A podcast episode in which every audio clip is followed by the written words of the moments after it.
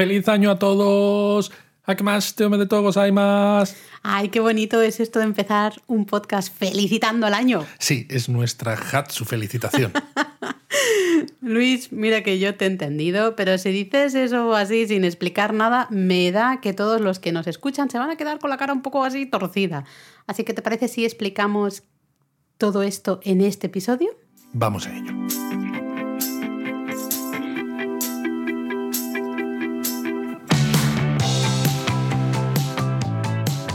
Bienvenidos a Japonesamente, un podcast sobre cultura japonesa de Lexus producido por Japonismo.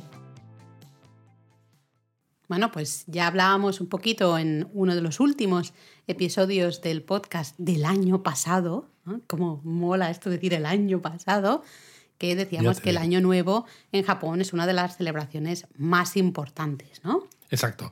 Y las tradiciones de comienzos de año son precisamente muy populares en Japón porque estas fechas son importantísimas. Entonces, en Japón se da mucha importancia a todo lo que se hace por primera vez cuando comienza el año. Exacto, ¿no? Esa primera visita al santuario, la primera salida del sol, el primer sueño, caligrafía, el primer yo que sé, un montón de, de primeras veces, ¿no? Un montón de primeras, cosas. que son eh, que, tienen mucha, mucho, son muy auspiciosas, que, tienen mucha simbología, muchos significados, ¿no? De suerte, de, prosperidad, etcétera, como ya hemos comentado en muchos otros episodios de Japonesamente, ¿no? Exacto, además es que indican un poco ese comenzar desde cero, ¿no? Dejamos atrás el año anterior, empezamos desde cero y entonces celebramos desde el primer minuto, desde el primer segundo, esas primeras cosas que vamos haciendo en ese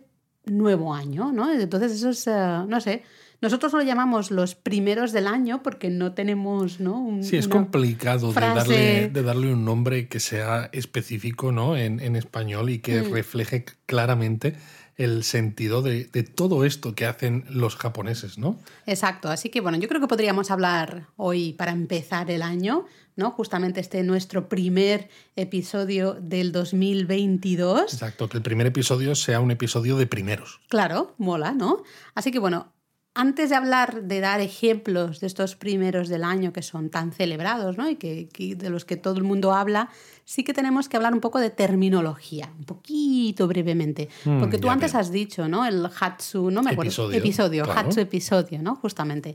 Y es que, bueno, casi todos, o la gran mayoría ¿no? de términos que se refieren a estas tradiciones, estos primeros ¿no? del año, reciben o bien Hatsu o bien Zome en, el, nombre. Se pone eh, justo en combinación con, los otros caracteres. ¿no? Es que este kanji, que se puede leer, o hatsu o zome, eh, significa básicamente primero o nuevo. Claro, por eso es el que se utiliza para indicar algo que se hace por primera vez, ¿no? Y por eso hemos dicho Hatsu episodio, porque es el primer episodio del año. Del año. Mm. Y bueno, pues lo que hemos dicho, se aplica tanto a cosas que se hacen por primera vez en el año como a cosas que se hacen por primera vez en la vida. Exacto. Bueno, de hecho, el Hatsu, quizás la lectura más usada, la más popular, aunque también veremos escucharemos algunos dome. ¿ah? Ahora, ahora lo veremos por el tema de las lecturas al final de los kanji. Y bueno, hay que decir que, claro, estamos haciendo el Hatsu episodio, pero mi feliz año nuevo ha sido la Hatsu felicitación. La Hatsu felicitación. Eh, Nosotros siempre hablamos del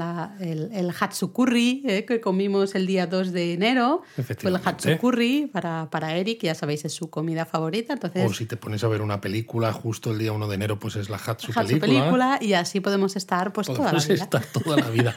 Pero al final no es tan diferente de lo que hacen los japoneses, ¿no? Que es encontrar un montón de cosas que hacen por primera vez y en algunos casos, ahora veréis, algunas cosas diréis, bueno, tiene cierto sentido porque son tradicionales, tienen que ver con su religión autóctona o lo que sea, pero hay muchas otras cosas que, pues bueno, no tienen a lo mejor tanto que ver ya hoy en día, pero se hacen también por primera vez y también cuentan como tradiciones al final creo que es esa, esa manera ¿no? de, ver la vida, de empiezo desde cero y tengo que celebrar todas estas primeras cosas, aunque algunas sean simples o sencillas, ¿no? Eh, bueno, es una manera de celebrarlo, ¿no? Es decir, empiezo un año nuevo. Empiezo Lo que pasa es que creo que también hay que decirlo, que es una manera de celebrar entre comillas, ¿no? Porque a veces cuando pensamos en celebraciones, eh, al menos, ¿no? Quizás en España, en Occidente, piensas en vas a hacer una fiesta grande o Ah, algo, algo sí. que se vea claramente que lo estás celebrando, ¿no? En este caso, no es que hagas una celebración y digas, eh, he hecho mi hatsu, lo que sea, ¿no? Sino que simplemente vas simplemente y lo haces. Y ser consciente tú, Exacto, ser ¿no? consciente tú de que lo estás ello. haciendo por Exacto, primera vez sí. en el año, pero ya está, ¿no? No pones velas, no pones, no haces una fiesta con amigos para Cierto. decir, he hecho esto por primera vez. Cierto, es más, es más personal, ¿no? Cierto. Pero bueno, va, que nos enrollamos, Luis, y esto no puede ser. Empezamos el año Hatsu, Hatsu rollo, ya. El hatsu rollo, Es un pero yo, yo creo que nuestros oyentes valoran que nos enrollemos un poco y Un que poco. demos un poco de contexto a muchas de estas cosas de tradiciones japonesas, bueno, pues para entenderlo un poquito más. Bueno, vale. Pero, ¿te parece si empezamos hablando de uno de estos primeros, quizás más popular, más popular, de todos ellos? Eh, lo hemos mencionado ya en alguna ocasión, en, en uno de los episodios relacionados con el Año Nuevo, que, que publicamos justo a finales en diciembre de 2021, y es el Hatsumode, ¿no? esa primera visita al templo o al santuario en el Año Nuevo. Eh, recordad que decíamos que normalmente en Nochevieja los japoneses pueden acudir al templo a escuchar las 108 campanadas y en muchos casos ya mm, muchos realizan ese Hatsumode, ¿no? esa primera Exacto. visita al templo Y santuario. bueno, aunque lo normal es hacerlo. eso, son 108 campanadas, pero si estáis en España no hace falta comer 108 uvas, ¿eh? Bueno, si quieres, sí. Oye, aquí no nos Bueno, vamos. allí cada uno, a, A ver, hay a tiempo, si puedes. hay tiempo para masticar, Bueno, porque algunas campanadas son bastante lentas, ¿no? Pero vamos, no, no, no es lo tradicional, ¿no? Pero bueno, lo que, iba, lo que iba a decir es que el Hatsumode se celebra normalmente en los, esos primeros días del año, ¿no? El día 1, 2, 3 son los fuertes y luego hasta el primer fin de semana, ¿no? Eh, diríamos que se, se entiende como Hatsumode y millones de japoneses acuden a los templos y Sí, santuarios. esto, esto es verdad, porque aunque Hatsu, ¿no? Y todo esto que estamos hablando de los primeros es la primera vez que se hace, eh, las tradiciones eh, marcan que se hacen en los primeros días también del año, porque aunque, imaginad, si no vais vosotros a Japón hasta seis meses entrado el año, esa primera visita que hagáis... Ya no se- será Hatsumode, ¿no? Claro, sería la primera visita, ¿no? Pero ya no se cuenta más Mm. como Hatsumode, ¿no? Porque ya no es, no está ocurriendo a principios del año, ¿no? Entonces, por eso se acumula toda la gente, ¿no? En este caso, para hacer el Hatsumode en esos primeros días, que además suelen ser, en muchos casos, eh, días festivos. Sí, de hecho es muy curioso porque en estos días veréis en todos los santuarios, hasta pequeños santuarios o templos de barrio, veréis colas eh, de gente que se ha acumulado pues para, para rezar ¿no? a, los, a las deidades, a los dioses, eh, esa primera,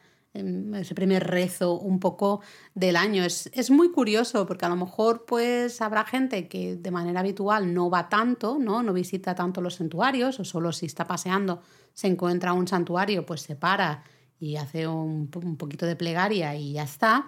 Eh, en cambio, en los primeros días del año, todo el mundo, de manera Todo general, hace un poco el, entre comillas, esfuerzo, digamos, de salir de casa e ir activamente ¿no? al templo y al, al santuario a realizar este Hatsumode, ¿no? esta primera visita.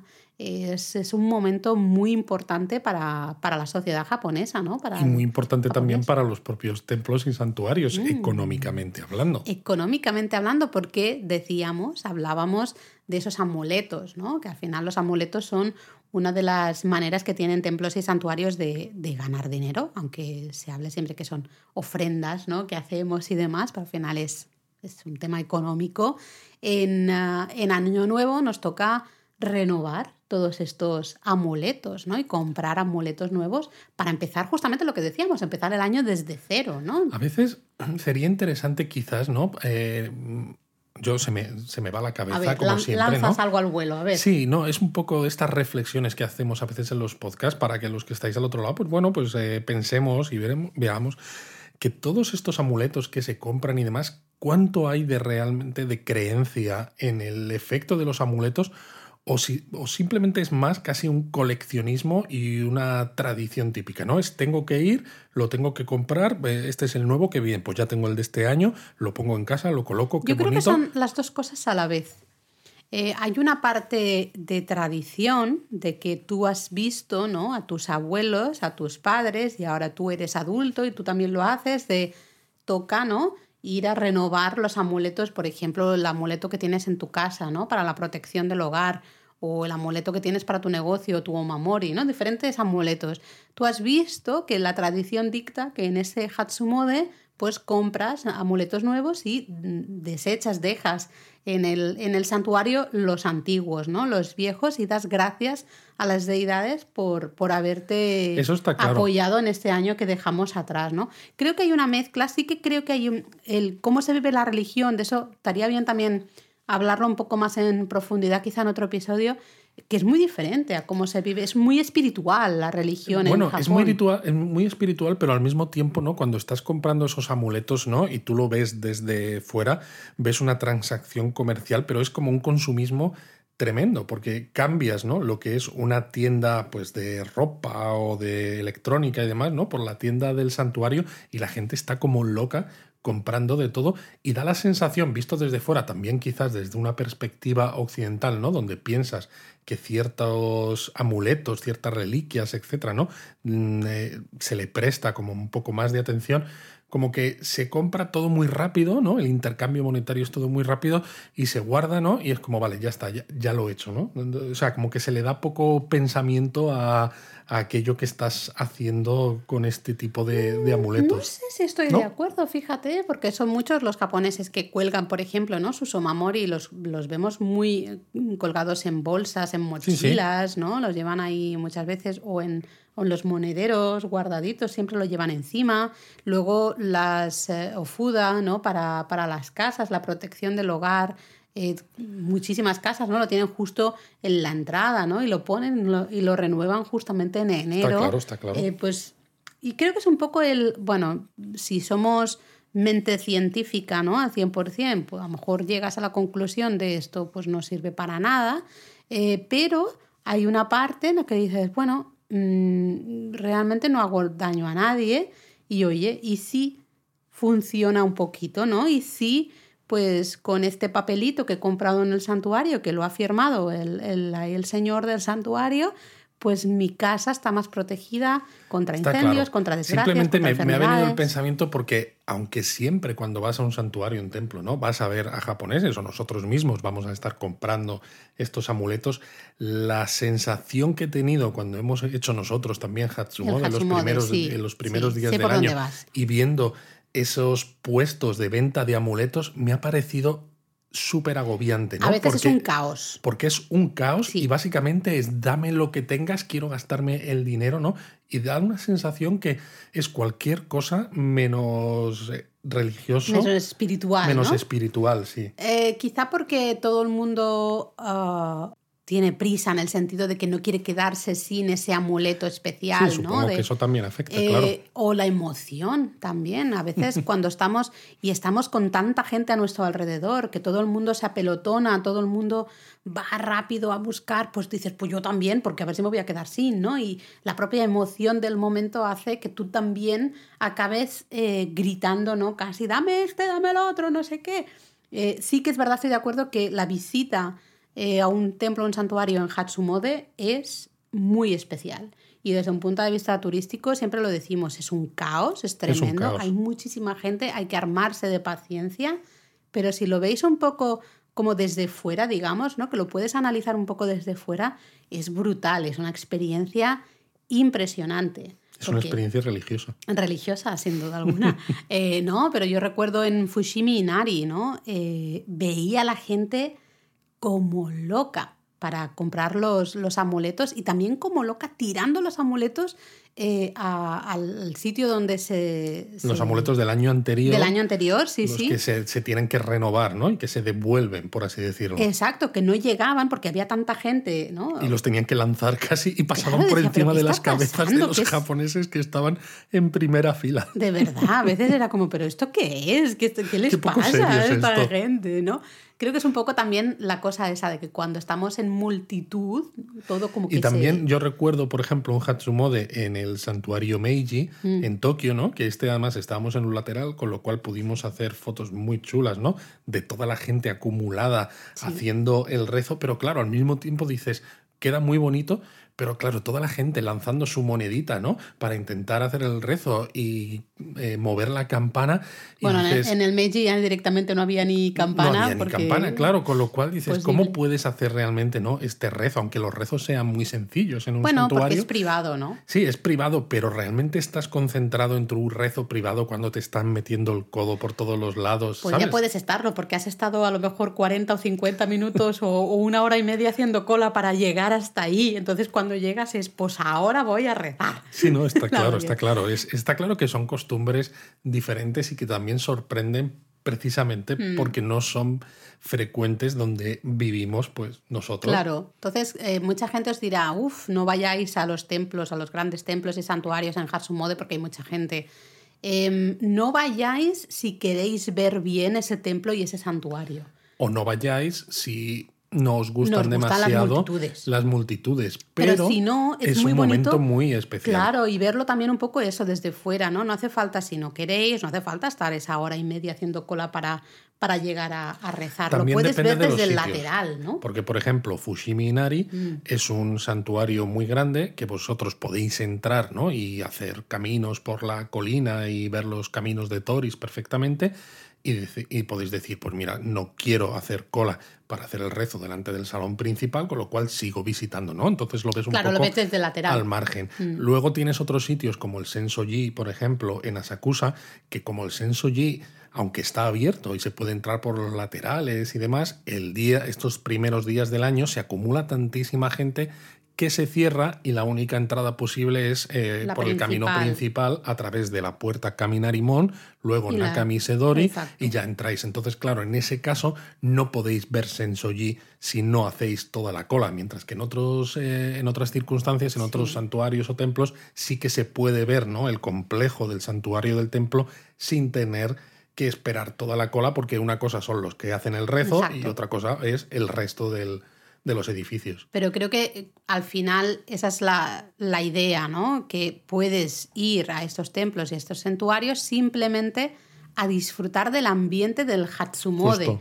Y ya otro día, con más calma, ya visitarás ese templo y ese santuario para hacer todas las fotos y visitar todos los recovecos que puedas ver y fijarte en todos los detalles. Pero bueno, ¿no? ya que si vais eh, a hacer un Hatsumode en Japón, cuando estéis, ya aprovechad y compraros, por ejemplo, un- una flecha jamaya. Ay, sí, porque además este es un amuleto específico de. Este del solo año lo vais a encontrar en estos días. Exacto, solo se vende en los días del Hatsumode, ¿no? Justamente en esos primeros días del año.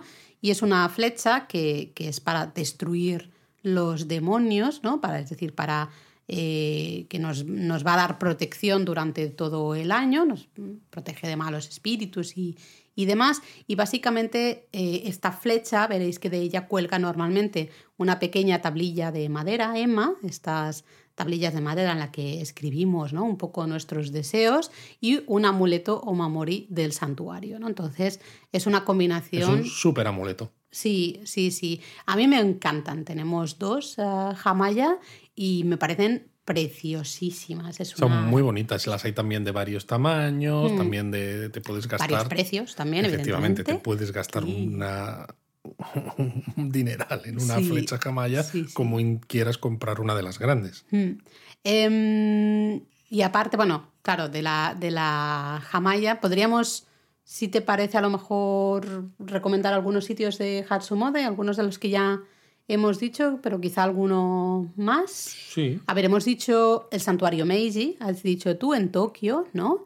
También hemos estado en el templo Sojoji de Tokio, también, a los pies de, de la torre de Tokio, que como tiene, es un complejo muy amplio, ¿no? Tiene una explanada bastante grande, hay mucha gente y hay muchos puestos de comida, de saque caliente y demás, pero no se nota tan eh, con tanta aglomeración de gente quizá Sí, como otros es lugares. ¿no? Eh, luego hemos mencionado también el santuario Fushiminari, ya en Kioto, donde sí que es el número de gente es brutal, Pero lo que decía Tremendo. Luis, ¿no? Tú te puedes ir a un lateral y no ponerte enfrente del salón principal, sino simplemente ir viéndolo todo desde un lateral y luego pues ir por los caminos de, de Tori, ¿no? Em, quizá también recomendable el santuario Sumiyoshi Taisha en Sí. Osaka. Cualquier santuario grande va a ser espectacular en estos días, ¿no? Mm. Exacto. El santuario Hie, por ejemplo. También, o el Tsurugaoka Hachimango en Kamakura. en Exacto, también. También. Luego, quizá también el santuario Yasukuni, Sí, que este claro. es eh, el polémico, ¿no? El santuario que está cerca del Palacio Imperial, ¿no?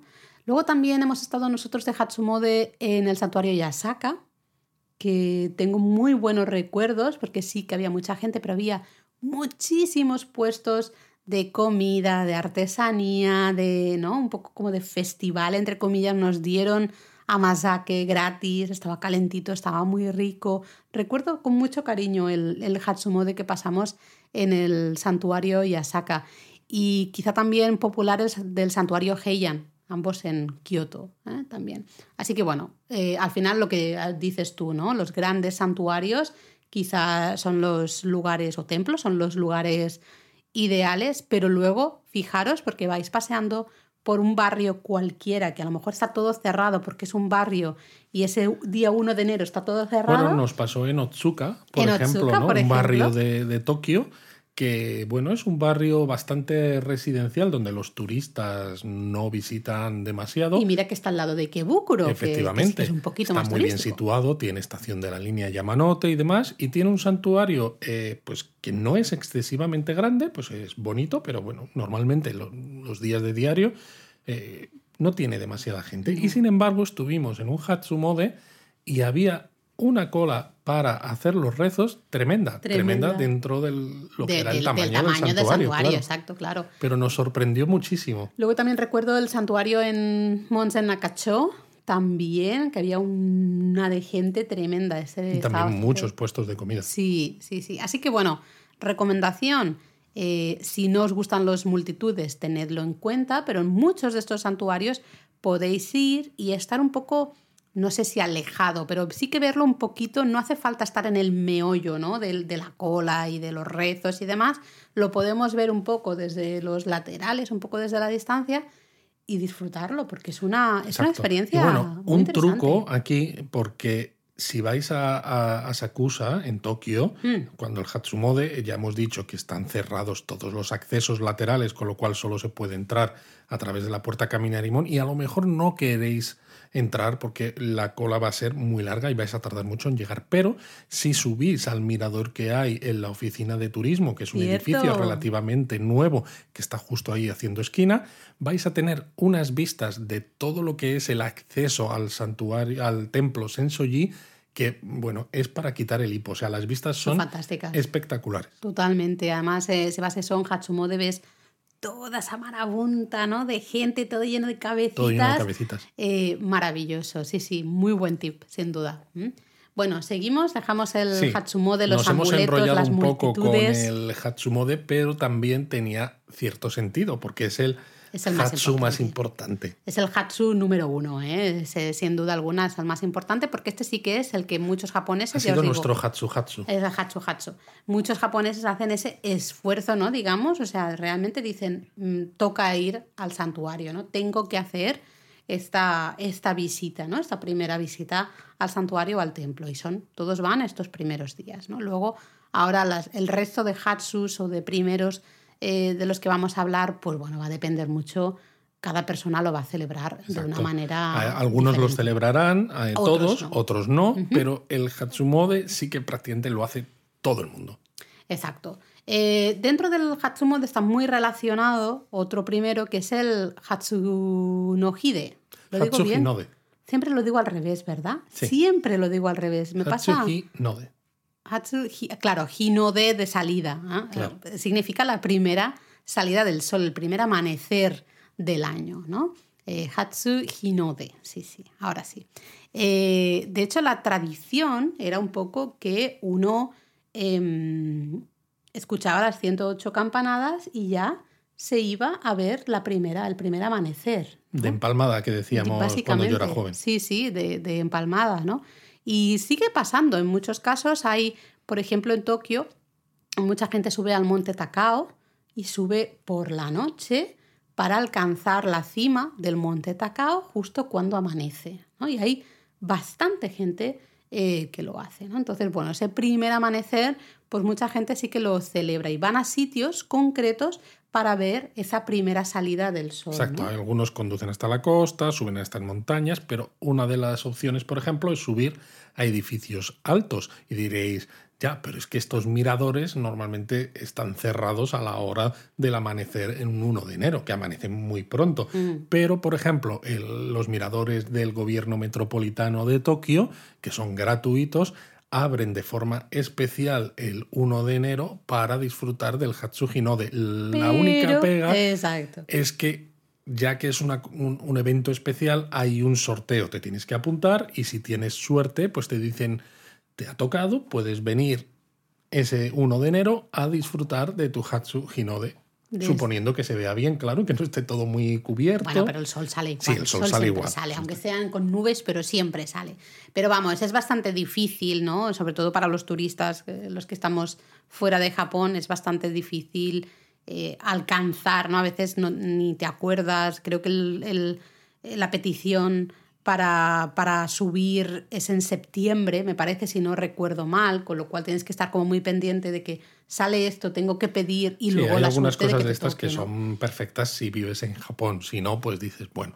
Pero bueno, siempre se puede ir al Monte Takao, por ejemplo, que está relativamente cerca de Tokio, se llega muy facilito y es un lugar fabuloso. Sí, de hecho vimos hace ya bastante tiempo un documental de la NHK que justamente seguía ¿no? los pasos de una familia que subía al monte Takao de noche de, para de todas llegar maneras, a el problema de todo amanecer. esto es el transporte público, Claro. claro, porque a a esas horas el transporte público en Japón no funciona. Pero eh, justamente en Nochevieja, ¿no? en Año Nuevo, en los años antes de la pandemia al menos, eh, sí que había transporte especial, Claro. justamente para que la gente Saben que es pudiera un lugar moverse. tan popular para Ujú. este Hatsuji Node que ponen eh, facilidades. Sí, hasta el, pa- met- el propio metro de, de Tokio también amplía horarios. eh, se ve porque es eso, es mucha gente la que va pues a escuchar esas 108 campanadas y luego va a ver, ¿no? Pues se marcha a diferentes sitios, diferentes montañas o puentes o bahías, lugares desde los que uno cree que puede ver una bonita salida del sol y celebrar ese primer amanecer del año, ¿no? Eh, bueno, y ya hemos, ya hemos disfrutado de esa noche vieja, hemos visto el amanecer, recordad esa comida de, de Año Nuevo, ¿no? Que hablábamos en el episodio del año pasado, ese Osechi Ryori, pasamos el día en familia, jugando juegos tradicionales, todas esas cosas que os contamos, y nos vamos a dormir.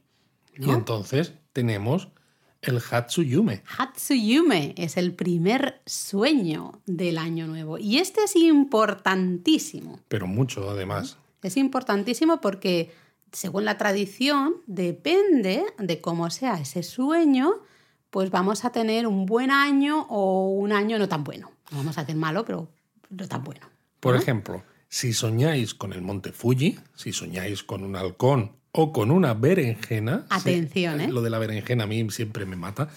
se cree que esto trae buena suerte, ¿no? Lo del monte Fuji eh, tiene cierto sentido, ¿no? Porque es la montaña más sagrada, la más querida, etcétera, ¿no? El halcón también no es muy majestuoso y demás. Pero lo de la berenjena a mí siempre me ha dejado. Sí, la verdad es que es, es muy curioso, pero bueno, ya sabéis, ha- hay que irse el día 1 de enero, hay que irse a dormir pensando en el monte Fuji, en un halcón y en una berenjena. ¿Pero eso no es hacer trampas? No, no, tú, tú estás solo fomentando que tu, eh, que tu cerebro pues, produzca esas imágenes, pero eso no es hacer trampas. La tradición dice que si tú sueñas con el monte Fuji, un halcón o una berenjena, tendrás buena suerte, ¿no? No dice nada de las cosas que puedes hacer o no hacer para soñar con, con estos elementos. Así que yo lo veo muy bien. Así que ya sabéis, ¿eh?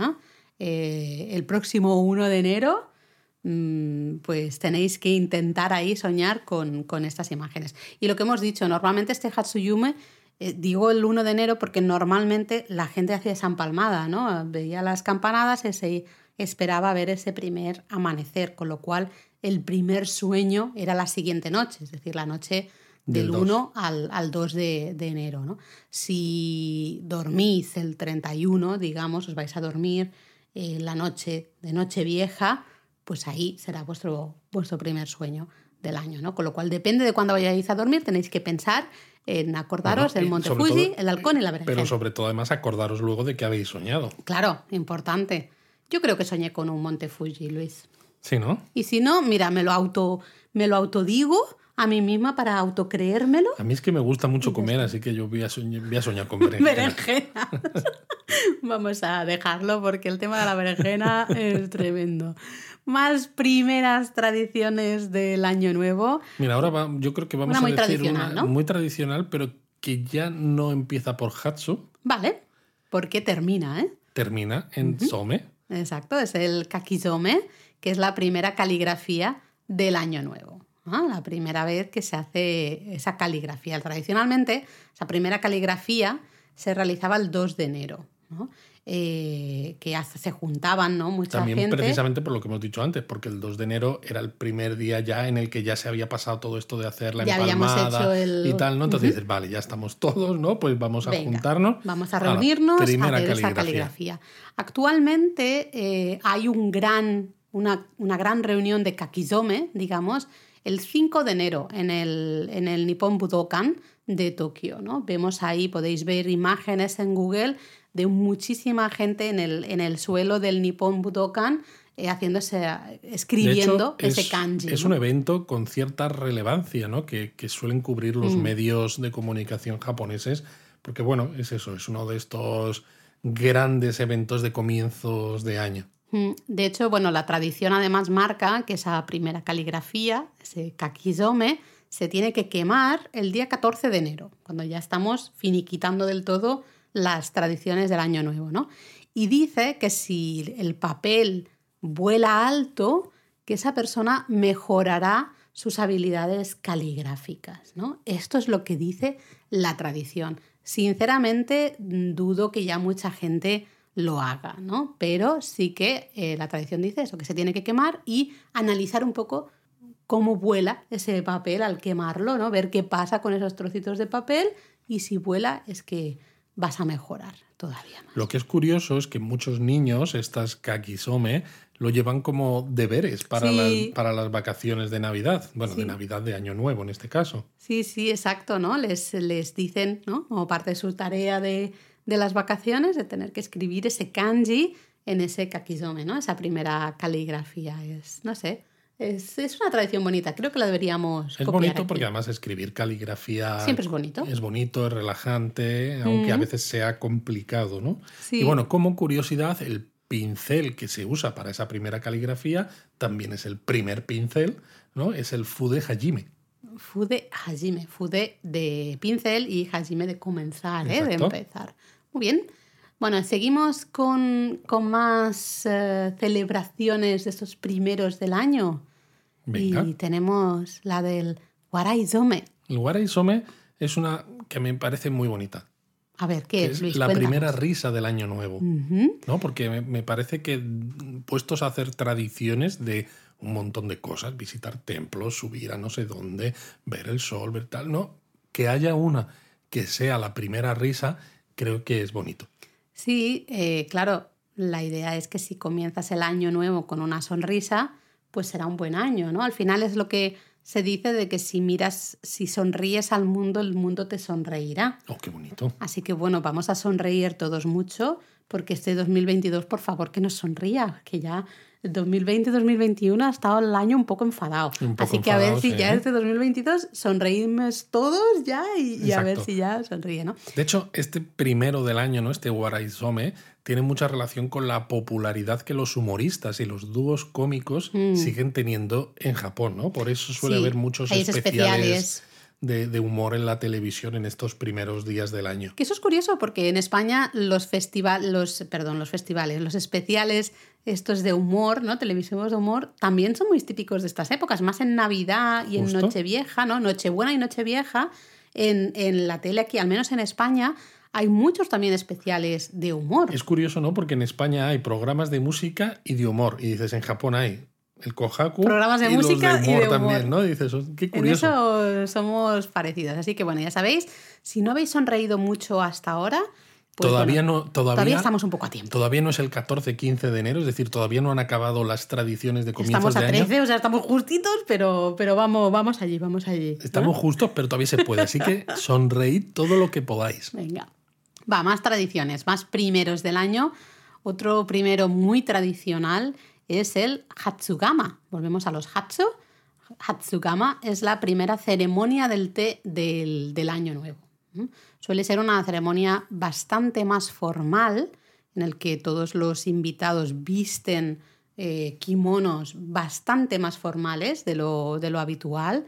Y, y además, en el caso de estudiantes de, de ceremonia del té, es una oportunidad fantástica ¿no? para disfrutar de una ceremonia del té de lujo, ¿no? en que los maestros eh, pues son los que realizan esa ceremonia del té y demás. Sí que es verdad que suelen ser ceremonias privadas, se realizan en las escuelas de té o en asociaciones de ceremonia del té y demás. Vamos, no suelen no estar abiertas a como- turistas. Como turista lo disfrutemos. No. De todas maneras, si tenéis alguna duda de qué bonito esto de la ceremonia del té, pero yo no me entero mucho porque a lo mejor habéis llegado a japonesamente en los últimos en las últimas semanas. No pasa nada, sed, no pasa sed nada bienvenidos, porque, pasad, pasad. porque tenemos un episodio de japonesamente dedicado a la ceremonia del té. Exactamente, y ahí os contamos un montón de cosas sobre Pero la montón. ceremonia y todo el ritual, todo lo que hay que hacer.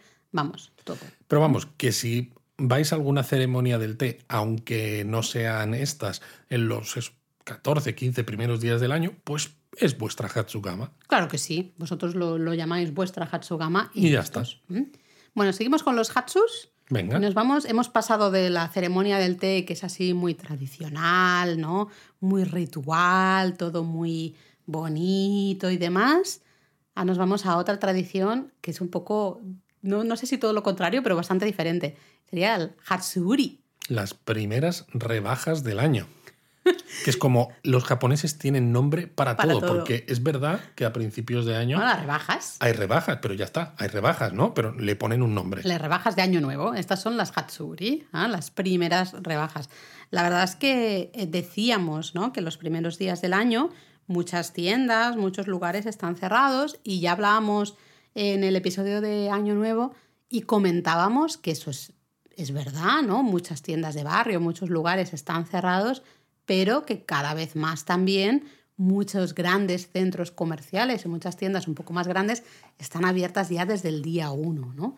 Con lo cual ya podemos encontrar eh, Hatsuri el propio día 1 de enero. Otros lugares empezarán el día 4, que a lo mejor es el primer día laborable ¿no? de, Efectivamente. de- de este- de esta festividad de Año Nuevo. ¿no? Entonces, sí que veréis en las grandes ciudades mucha gente comprando y que pueden comprar, Luis, por ejemplo. Pues hombre, lo más típico es comprar las bolsas de la suerte, las fukubukuro. Exacto, ya hablamos de, de ellas en el, en el episodio anterior, ¿no? Esas bolsitas que no sabes lo que hay dentro, pagas y pues bueno, a ver qué te trae la suerte, qué es lo que hay. De hecho, en este año 2022 hemos visto en Twitter fotos de gente que, que vive en Japón porque había eh, fukubukuro, las hay en prácticamente todas las tiendas del tipo de tienda que sean, da lo mismo, todas tienen fukubukuro y por ejemplo los Pokémon Center Mm, tenían verdad. Y había unas colas de varias horas, dos y tres horas de cola y de hecho alguna gente, ¿no? Yo llegué a leer que hicieron la cola dos, tres horas y que cuando les tocó, o sea, se tuvieron que ir antes de que les tocase porque ya se habían agotado. es verdad. Es una locura. Lo o sea, la gente madruga un montón para no perder la oportunidad de comprar alguna de esas bolsas sin saber ni siquiera qué es lo que va a haber dentro. Hay algunas bolsas de esto, marcas o de ciertas tiendas que, vamos, es una guerra ¿eh? conseguirlas. Luego tenéis Fukubukuro de absolutamente todas las partes, ¿no? Un montón de tiendas diferentes. Con lo cual, bueno, no, no significa que para comprar una Fukubukuro tengas que estar haciendo dos horas, dos No, hombre, horas de cola, pero en las tiendas de este las- estilo, ¿no? Pues un Exacto. Pokémon Center, cosas así. Sí, las de Apple también, También. suelen tener grandes, grandes colas, ¿no? Es que bueno, eh, una bonita manera de empezar el año, consumismo, ¿no? Gastar dinero. ¿Has ido a comprar amuletos al te santuario? Dejado, te has dejado varios miles de yenes comprando amuletos en el santuario y luego te vas a las tiendas y a luego la otros cuantos miles. las rebajas y venga y todo, ¿no? Eh, estos son un poco los primeros más importantes, ¿no? Más destacados del, del, año. También hay alguno más, el primer baño, bueno, hay, hay varias cosas, ¿no? Aunque también, quizá antes de, de hablar de otras tradiciones, habría que destacar que la primera celebración del año nuevo de un niño se llama Hatsu Shogatsu, que es el primer año nuevo, ¿no? Realmente. Claro, esto es una celebración que solo se experimenta una vez en la vida. ¿no? Sí, porque tu primer año nuevo solo ocurre una vez. Exactamente. Entonces, pues bueno, es un poco extraña de mencionar, pero bueno, ahí pero está. Son ¿no? Sí, sí. La tradición dicta que se le regala al niño una jagoita, que es esa una pala con la que se juega al hanetsuki, que es un tipo de badminton tradicional. Las jacoitas ya en muchos casos son ornamentales, son de, decorativas, no se usan, ¿no? Ya como. De hecho, son amuletos al final también, Sí. protegen de los malos espíritus, etcétera. Nosotros tenemos. Sí, tenemos una aquí en el despacho. Y evidentemente está tan decorada que es imposible jugar a nada con ella, ¿no? Exacto, el origen era para jugar y todavía Están hay algunas que no están para ser- decoradas para jugar, pero estas en Para concreto. mostrarse, ¿no? En algún punto de la casa y decir, mira qué bonita la Sí, jaguita. sí, sí. Luego ponemos una foto de nuestra jaguita en, en Discord para que todos los que nos estáis escuchando, si queréis, la podéis ver en nuestro Discord. ¿no? Y bueno, luego es eso, la jaguita pues se usará para decorar la casa en, en el año nuevo o simplemente de recuerdo. De recuerdo. Y ya está. De todas maneras, habías men- mencionado tú que querías hablar de otras tradiciones ¿no? Relacionadas Bueno. pues, con, con los primeros del año, ¿no? No, no quizá no son esos primeros de los que hemos dicho ahora, ¿no? Esos hatsu o esos some, pero son tradiciones que, que suelen darse en estos Bueno, hay de todo, porque momentos. también tenemos el Hatsuyu, ¿no? Que decía que es ese primer baño que tomamos en el año nuevo. Realmente es, hace referencia a la primera vez que se hierve agua en la casa. Y claro, eso tradicionalmente indicaba el primer baño. En la actualidad ya, ya no tenemos que ir activamente a hervir agua Bueno, para tomar un baño, ¿no?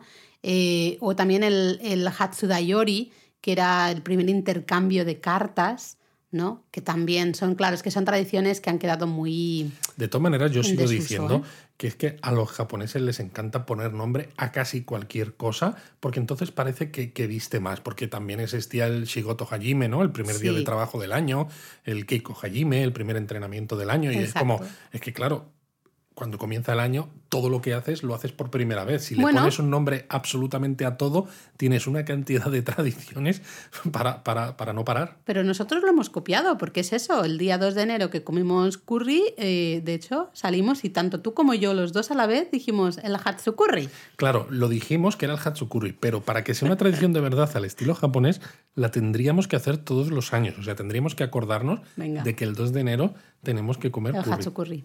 Venga, hecho. Aquí queda dicho. Aquí queda dicho. y sois todos testigos de ello, ¿no? Eh, pero bueno, podemos hablar también de algunas tradiciones más de esta, de esta época de acabar el año. Ya no son tanto quizá estas, estos primeros, sino ya cositas que terminan las celebraciones de- del año nuevo, ¿no? Sí, porque la fecha en la que se publica esto ya prácticamente Ya se dan por finalizadas las celebraciones de Año Nuevo. O sea, en Occidente, desde luego. En Japón están a puntito. Sí, porque bueno, el 11 de enero, ¿no? Pues justo es el día tradicional, puede ser un poquito antes, puede ser un poco después, pero más o menos el día tradicional en que se rompe y se come ese kagami mochi del que hablábamos en el, en el último episodio, ¿no? Sí, el Kagami-mochi es una de esas decoraciones tradicionales de Año Nuevo y este 11 de enero o alrededores se hace el Kagami Biraki, ¿no? que es esta- el nombre de esta tradición. Exacto, y además acompaña esta tradición de romper ese, ese pastelito de mochi y comerlo entre todos, ¿no? Eh, compartirlo con las deidades, pues se acompaña con la apertura mm, así ceremoniosa de un barril de sake, ¿no? Que sería ese es barril típico de sake, que es un barril de madera, eh, se llama Iwai Sake, ¿no? El sake de la celebración y se comparte con todos los participantes de esta ceremonia del Kagami Biraki, ¿no? De la, del romper ese Kagami Mochi, ¿no? Eso pone un poco un punto y final realmente al año nuevo, a las prácticas del, año nuevo. No, no, no del todo, no del todo. Pero todavía hay alguna más. Mm. Pero, por ejemplo, muchos dojos de artes marciales eh, usan la ceremonia del Kagami Biraki para hacer o para pues eh, referirse un poco a su primera práctica del año nuevo. Ah, porque es en este día, ¿no? Pues cuando se juntan por primera vez. Claro, vuelven, digamos, de sus, entre comillas, vacaciones, ¿no? De año nuevo y se reincorporan al trabajo y empiezan ahí sus, eh, sus primeros entrenamientos y de hecho justo ¿no? del 9 a, justo a principios mediados de, enero se celebra el primera, la primera competición de, sumo ¿no? En, el estadio de Ryogoku. Me ha resultado curioso ¿no? cómo has, eh, has unido artes marciales con sumo. Estamos, porque son, bueno, ha sido curioso. Ay, yo estaba pensando en sumo solo. Claro, mm. tú has hablado de artes marciales en general. Claro. No sé por qué mentalmente. Más que, es que el sumo no creo que sea un arte no, No, no, eh, no. perdón, ha sido cosa mía que al escucharte de entrenamientos, por no sé por lo que sea, eh, quizá porque después de tanto comer en estas navidades estamos gordos, Como, como un luchador de sumo, entonces se pues te ha ido la cabeza. No sé por qué, he pensado simplemente en sumo y de ahí que lo haya enlazado en que, ah, es verdad que ahora estos días se está celebrando. pero me parece muy bien el enlace porque es verdad, el, el, el, del 9 al 23 de enero, ¿no? en el Ryokoku Kokugikan, que es el estadio de sumo de Tokio, el más famoso de todo Japón, eh, tiene lugar el primer torneo de sumo del año, el torneo de año nuevo, además, que se le llama, se le llama así. Nosotros estuvimos un año, ¿sí? estuvimos un año y disfrutamos un montón. Pasamos ahí unas cuantas horas eh, viendo esas competiciones, ¿no? Y la verdad es que me pareció muy interesante, muy, lo recomendamos muchísimo, ¿no? Y a ver, más cositas así de estos primeros días del año para ya ir terminando, digamos, las celebraciones del Año Nuevo, creo que también podríamos hablar del Nanakusa Gayu. Exacto, no es exactamente un Hatsu, evidentemente, mm. pero es una tradición que se hace eh, alrededor del 7 de enero, que es cuando se preparan unas gachas de arroz que usan siete hierbas diferentes, ¿no? Que es de lo que significa el nombre. Y si alguno pues eh, sigue a gente japonesa en redes sociales, por ejemplo, habrá visto muchas fotos, ¿no? De un plato, pues eso, que es un, arroz, ahí con, unas cosas verdes flotando. Exacto. que dices, madre mía, parece muy poco apetitoso. Bueno, a ver, mm, se come no tanto por lo rico que esté o no, que eso ya va a depender de cada uno, sino especialmente por su simbolismo, porque se cree, claro, se cree que trae salud y bienestar para todo el año. Digamos que es un poco la manera de decir, bueno, como esto y ya a partir de aquí ya empezamos a comer normal, por decirlo de una manera, ¿no? Ya se han acabado las celebraciones del año nuevo, ya... De todas maneras, qué triste el comienzo del año. Empiezas con el con unas gachas de arroz, que, es, que es, en fin, ¿no? Ya hablamos de los echirriori, sigues con las gachas estas de arroz y claro, no me extraña que luego venga un cachudo, no sé qué. Pero bueno, os vamos a contar cuáles son las siete hierbas por si alguno por si alguno las quiere conseguir y hacerse su nanakusa kayo. Venga, va, El perejil japonés, seri el jaramago blanco, Nazuna, la borriza, Gogyo, la pamplina, Hakobera, lampsana, Hotokenosa, nabo, Suzuna y rábano. Suzushiro, si no me equivoco. Así que ya le dais Ahí al ponéis perejil, jaramago, borriza. Yo no sé ni lo que es la borriza, la pamplina, la lampsana, el nabo, el rábano, todo así cortadico. En realidad no me lo he inventado, ¿eh? es verdad que, que se llaman así.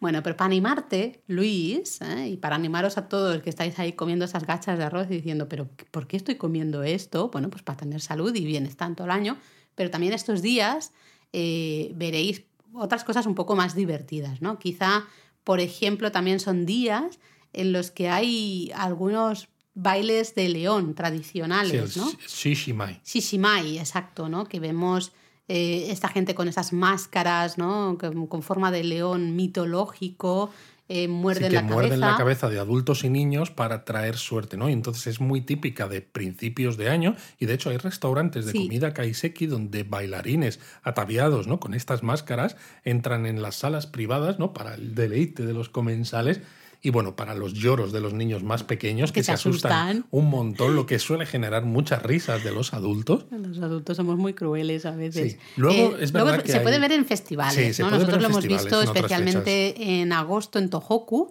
en varios desfiles sí que aparecían estos bailes, ¿no? La, la danza tradicional del, del león pero es muy tradicional en muchos lugares, justamente en estos días de Año Nuevo. Y bueno, también muy tradicional, ¿no? De comienzos de año es el de, some, de Someshiki. Es verdad, los bomberos. Los bomberos japoneses que, vamos, son una de esas tradiciones que no pueden faltar a comienzos de enero. Exacto, siempre hacen una demostración de bueno, sus dotes acrobáticas, ¿no? Usan unas escaleras y unos, unos palos también de bambú, unas escaleras como de bambú tradicionales y unos palos, y hacen todo tipo de, acrobacias, ¿no? Es muy visual, es, es, una pasada, siempre hay desfiles también de bomberos, eh, podemos ver los camiones, los hasta helicópteros, muchas veces eh, los niños, ¿no? Pueden subirse al camión de bomberos, pueden ver ciertas demostraciones, ¿no? Un poco las mangueras, la presión de las mangueras de agua de los bomberos, ¿no?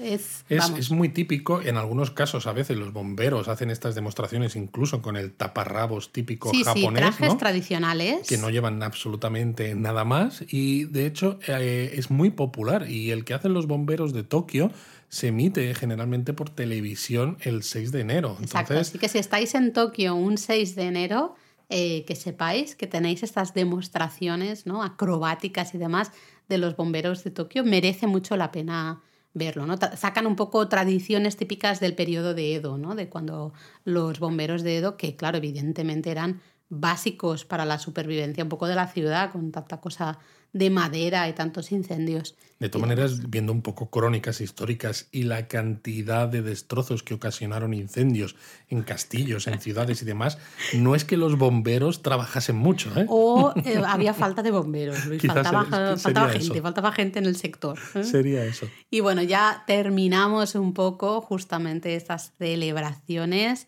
del, año nuevo japonés, normalmente hacia el 15 de enero, ¿no? Decíamos.